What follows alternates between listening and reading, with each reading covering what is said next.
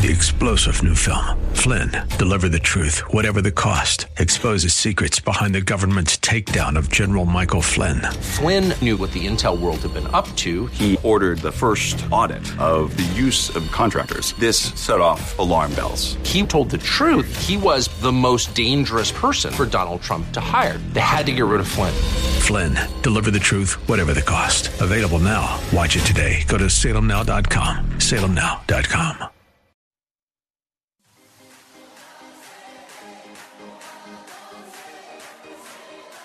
Welcome to Let Us Reason, a Christian Muslim dialogue with host Al Fadi.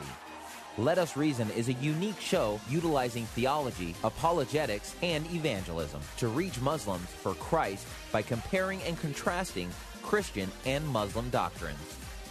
And now, your host, Al Fadi. Well, good morning, everyone. Hope you're having a fabulous Saturday. This is Al Fadi, and if you're tuning in, you are listening to Let Us Reason, and we are so thankful for you to make the time for us and to always uh, partner with us, whether in prayer or uh, as some of you also in giving. Uh, it is because of your uh, faithful uh, support and faithful giving that we remain on the air for uh, almost, um, you know, uh, we're concluding the sixth year now, so we have probably another two months, give or take, before we finish our sixth year and we venture into our seventh year, Lord willing. And uh, because of that, I, I always like to um, uh, just, you know, mention to you the impact that uh, these shows are doing. Uh, we receive a lot of feedback from people who've been uh, listening to it, whether locally, nationally, or even globally, believe it or not, those who have access to iTunes and other platforms, uh, SoundClouds, and so on and so forth. Uh, have been uh, listening to these podcasts. In fact, I'm taking some of the ideas from these podcasts and I'm doing even short videos uh, so that people who have no access to the podcast itself for whatever reason they're still able to benefit from the topics that we are sharing. With that says, uh, in the last uh, you know uh, show or two, we've been talking about the Christian response to crisis, and I've been using COVID, of course, 19, uh, since it's timely, as an example of such crisis, and of course, um, it's even a global crisis, if you wish. And it is during these times that uh, our Christ, uh, Christian attitude or Christ-like behavior and character um, is expected to shine according to the Word of God. So today will be no different. Uh, you know, we'll keep adding more uh, to the list of things that we have covered in the last, at least, uh, like I said, show or two. One of the ways that uh, we as Christians can react to crises is by giving, believe it or not. And uh, the scripture says in 1 John 3:17, the apostle John wrote the following. He says, "If anyone has material possessions and sees a brother or sister in need, but has no pity on them, how can the love of God be in that person?" And obviously, the context of First John has to do with loving one another. It's a letter written to the church. It is a letter that gives the characteristics of those who are believers. It highlights the love of God to us and how that should shine through our relationships with others and how we ought also uh, to uh, uh, inspect and search by the power of the Spirit uh, false teachings within the church itself. But uh, one of those teachings that are found in that letter is compassion towards other believers. And in fact, you know, uh, or uh, I would say, uh, you know, believers, just like the rest of the world, will be impacted by crisis. And uh, God, for whatever reason, according to His wisdom and uh, His uh, His free will, does, or His will, I should say, His divine will, does allow some to suffer more than others and uh, for various reasons is part of the trials that we go through, but also blesses some more than others. Uh, also, um, uh, you know, for um, you know purposes that are according to his will. It is through these crises that we ought to turn our attention to those who are in need, especially uh, who are members of the church, members of the body, maybe uh, uh, those who lost a job, those who are suffering through illness, through death, um, maybe missionaries. Um, as you know, uh, I'm one of those missionaries that our income gets impacted by these economical uh, downturns. Uh, so the scripture is very clear. I mean, it's not giving you an amount, but it's saying that we have to have compassion for one another. And me too, as a missionary, I ought to have also the same attitude towards others. I'm not saying I'm immune or I'm a, you know, somehow exempt from that. It applies to all of us one way or another. So this is the kind of things that we have to keep in check. It is because of those actions and behaviors that not only the life of those that are touched by our giving and our compassion will be uh, strengthened and impacted uh, in a huge way, it is also a message to those who are around us, especially those who are non believers, to see what uh, Christ have taught us and how the body of Christ work together in unison. And that's, of course, extremely important.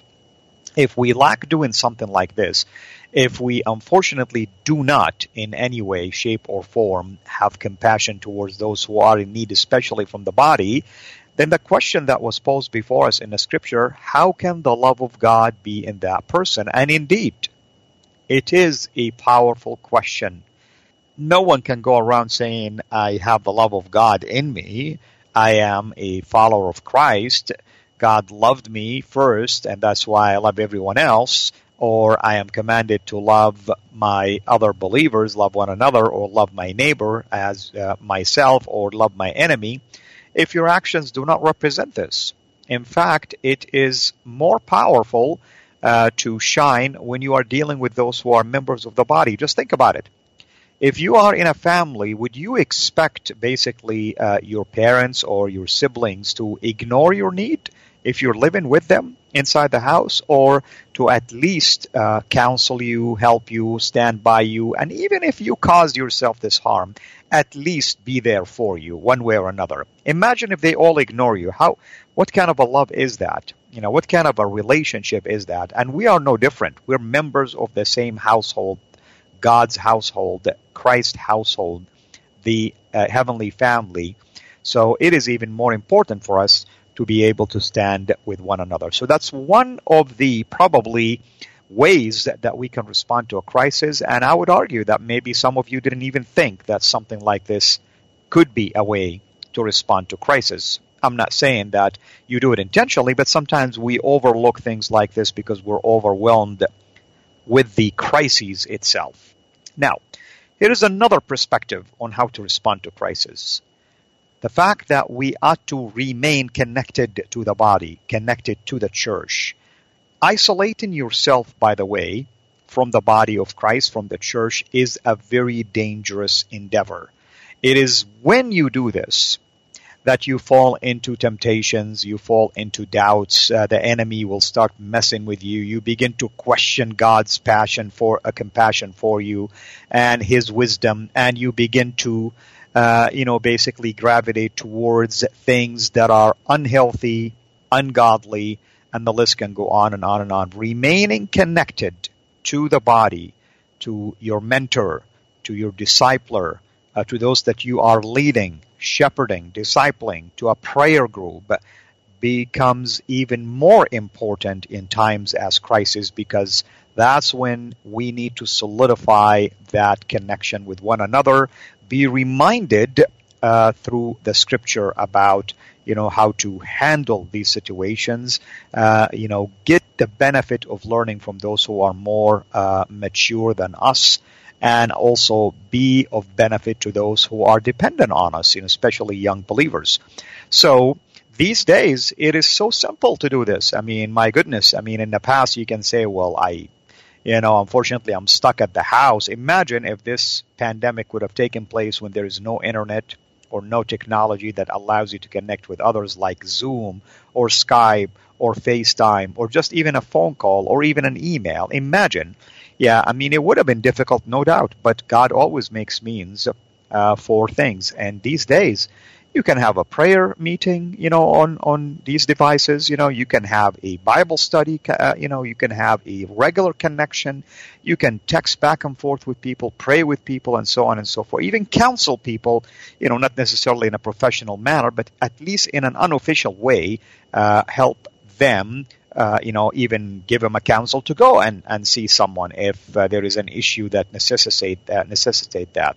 So what I'm saying is we are to remain connected. Now, believe it or not, uh, you may not think of it this way, but if you pay close attention to the scripture, uh, for instance, you'll see that the apostles, like John, for instance, or Peter, wrote to churches that were far away from them. And uh, that was one of the means to stay connected. Just read the second, second John and third John, and you'll see that the purpose of it to fight you know, basically false teachers. The Apostle John received information that there are false teachers in the church, and he still took the time by the inspiration of the Holy Spirit to write a letter to them, advising them in that regard. Even his first letter that I just quoted from in, uh, you know, First John deals with how we ought to love one another. I mean, I can assure you that when he wrote that letter, he wasn't among them. That's why it's an epistle. He sent it to them, meaning he was far away from them. Uh, and in those days, of course, he is far away, even if it was a couple of hours drive, because there were no cars in those days. So definitely you need to stay connected. Listen to what the Apostle Paul told the church in Rome. This is what he said. He says in Romans uh, chapter 1, verses 8 to 11, First, I thank my God through Jesus Christ for all of you, because your faith is proclaimed in all the world. Did you notice what he says? He's saying that your reputation, uh, reputation about your faith in Christ, is spreading everywhere. Wow, how did it spread? Uh, through Google? Through email? Of course not. People are traveling and people are spreading the news about this church. And even the Apostle Paul got a wind of it and he is praising God for that. So remaining connected is important. And on top of this, look what he says. For God is my witness, whom I serve with my spirit in the gospel of his Son, that without ceasing I mention you always in my prayers. Notice, we're far away, he's saying, but I mention you in my prayers. That's another way to remain connected by remembering those who are far away from you. And then he proceeded to say, asking that somehow, by God's will, I may now at least succeed in coming to you. Oh, so he wasn't there. He's planning by God's grace to come and visit them, but he took the time to write a letter to them, of course, by the inspiration of the Holy Spirit. Uh, the book of Romans is one of the most important epistles in the whole of the New Testament and in the Bible, uh, I would argue as well. Then he said in verse 11, again, it's uh, Romans chapter 1, verse 11 here, For I long to see you, that I may impart to you some spiritual gift to strengthen you. And he proceeded really to strengthen them in the letter itself anyway. So, what I'm trying to say is there are means for us today, more so than ever before, to remain connected and to reach out to people, to encourage them, to remind them of the Word of God, to strengthen them, and the list can go on and on and on. I have a number of amazing prayer groups that I reach out to them by text messaging. Please pray for this. Or I leave them a voice message, they leave me back a voice message with prayer. Or at least we stay connected, following up with me. I follow up with them. I have my own Bible study group that I encourage and uh, I, uh, you know, share things with them, and I encourage them to also share other things with us back, you know, so that we're all encouraged by it, no matter how little uh, that might be. Uh, sometimes even the little thing that we share can be a huge thing for someone who needed to hear such an encouragement or such a story or such a verse and so on and so forth. So never underestimate the power of God, the power of the Holy Spirit, the power of Christ and the body of Christ. We need one another to strengthen one another. I mean, uh, have you asked yourself when? I mean, is it really true that maybe uh, you haven't seen your fingers in in the last maybe two months? I mean, can you imagine something say, "Oh, I've never seen my fingers in the last two months"? I mean, even these days, I mean, it will be impossible to think that you haven't seen yourself on a mirror in the last week or so. You know, so you can use your phone these days to see yourself. You know, so what I'm saying is, as a body, we do not separate, you know, an arm from a leg and we say, well, I'll see you later, my arm, you know. No, we, it's a body, it's connected. And we have to make sure that we pay attention to each other. It is when we ignore signs in a finger maybe or an arm or an elbow and we don't do anything about it that things get worse medically speaking right if there is a pain then you discover later that i should have paid attention to it early on it's the same when it comes to the body of Christ. You have to pay attention to one another early on. There are signs sometimes. People are depressed, are upset. I mean, they're going through a downturn, you know, right now, and uh, uh they're they're basically, um, you know, uh, swirling down. And if you don't re- reach out to them early on, you may not depict what's going on, and sometimes you still miss it. By the way, so um, I understand you know, talking to someone by phone is not like talking to someone face to face. This is why I take advantage of things like Zoom, like Skype, like FaceTime, because you may see something. You may see sadness in the face. You may, you know, depict something that, uh, uh, you know, uh, will prompt you to ask questions. You know, the Holy Spirit will definitely prompt you and help you, you know, and guide you. So take full advantage of these things, you know. Um, and the reason why this is also important because no one benefits from an isolated member, you know, basically of the church or a divided, uh, you know, body other than Satan himself, the evil one who is the enemy of the gospel, who will do whatever it takes to try to discourage people. Will do whatever it takes to dis- uh, to try to discourage people so that they do not get the benefit and the advantage of being connected. With that says, I'm going to go to my last point for today's show at least, and that's be the church. Be the church. You know, and to be the church meaning that you have to remember that, you know, we are one body. In the midst of fear and uncertainty, Christians really have a tremendous opportunity to be the salt and to be the light to the world. It is these days, folks, when we're talking about this pandemic, it is these days that I assure you people are probably going to be more open to hear about Christ or hope or be willing to allow you to pray for them and so on and so forth. Take full advantage of this. It is these days that being calm in the midst of the storm can be powerful. It is these days that you show the power of God, the supernatural power of God in your life, almost like walking on water. You know? I mean, Jesus did these miracles to teach us things and lessons from them. But most importantly, he wanted us to learn to be calm, to have faith, to trust. People today will be watching you and paying more attention to you than ever before. Why? Because they are going through a crisis and they're looking for ways to help them. And I really pity those who do not know Christ. I don't know how they can do it. I don't know how those who do not have a belief in God or even have a Bible can really survive uh, by hearing words of wisdom, words of life, powerful words from God Himself by reading the Word. I do not really know how they can do it. I mean, I remember and reflect back on my days, you know, and even though I thought I was believing in God, I still didn't get the answers that I was hoping for. But today, I can tell you, I worship a God that hears, listens, responds, and is always with me. You can see it, you can feel it, you can sense it. You know, maybe I don't get the answers that I'm hoping for, but He will never abandon you he will make it clear to you that he is paying close attention to you.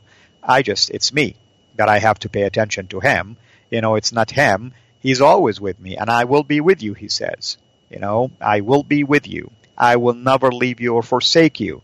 It is me who leaves him. It is me who forsakes him. It is me who walks away and wanders off, you know, and uh, tries to not to stick you know, to following him. So I can't blame him. I need to blame myself. And even when I do this, when I rebel, he's still going to help me return back. That's why we have the Holy Spirit in us, not outside of us. You can't say, well, I left the Holy Spirit, you know, uh, at the other town the other day. And no, he is in you. That's the beauty about this. We are the temple of God where the Holy Spirit dwells. He will keep reminding you that you're wandering off. He will keep telling you that you're grieving Him by your actions. So, this is the beauty about the internal compass that we have in us, and we need to really take full advantage of those things and uh, uh, be able, you know, basically to benefit you know, from the, um, you know, the power of the Word of God, the power of the Holy Spirit, uh, the words of wisdom given to us in the Scripture.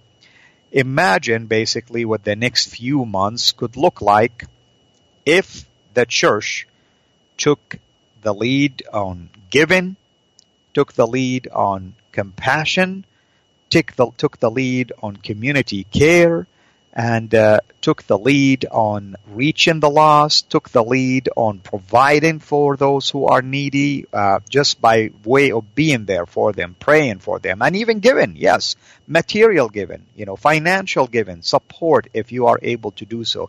Imagine what would happen if the church wanted, uh, you know, and uh, strived to be at the front line. Sadly, we succumb to the pressure sometimes. Sadly, we get intimidated. Instead of taking full advantage of things, we end up also hiding, you know, at the time of crisis because of fear, intimidation, concern, and we slowly and gradually look no different than the world itself and the way it's behaving. You see why it is important that our Christ like attitude shines through these circumstances.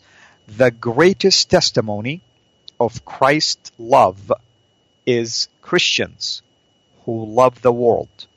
Let me repeat it. The greatest testimony of Christ's love are, I should say, Christians who love the world the way Christ loved the world. John 3:16 For God so loved the world that he sent his only begotten son that whoever believes in him shall not perish but have eternal life. That's the ultimate love but the world needs to know about this love. 1 John 4:19 teaches that we love because he first loved us.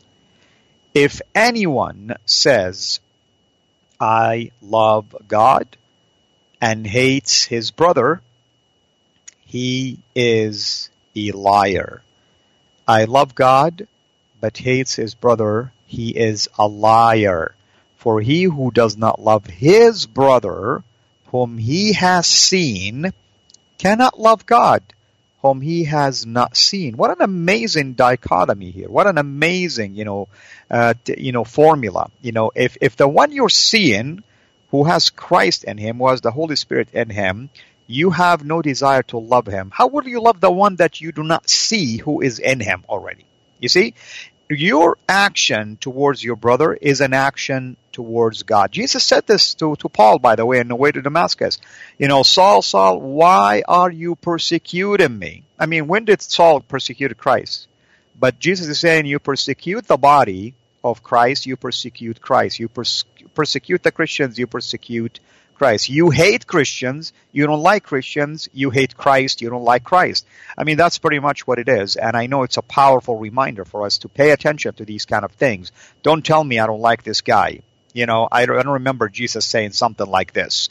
You know, you have to always strive to love people. Now, if you cannot get along with them, you know what? You can pray for them right? I mean, I mean, is there anything wrong with that? I mean, it, they're not going to see you. You're not going to fight with them to pray for them, you know. But at least keep them, you know, in check in terms of positive things, positive things towards them. Then it says in verse 21, and this commandments we have from him: whoever loves God must also love his brother. You see, like I told you, it goes hand in hand. You love God, you love, you know, his brother. You love God, you basically you love your brother. In John 13:35, the Lord said the same thing.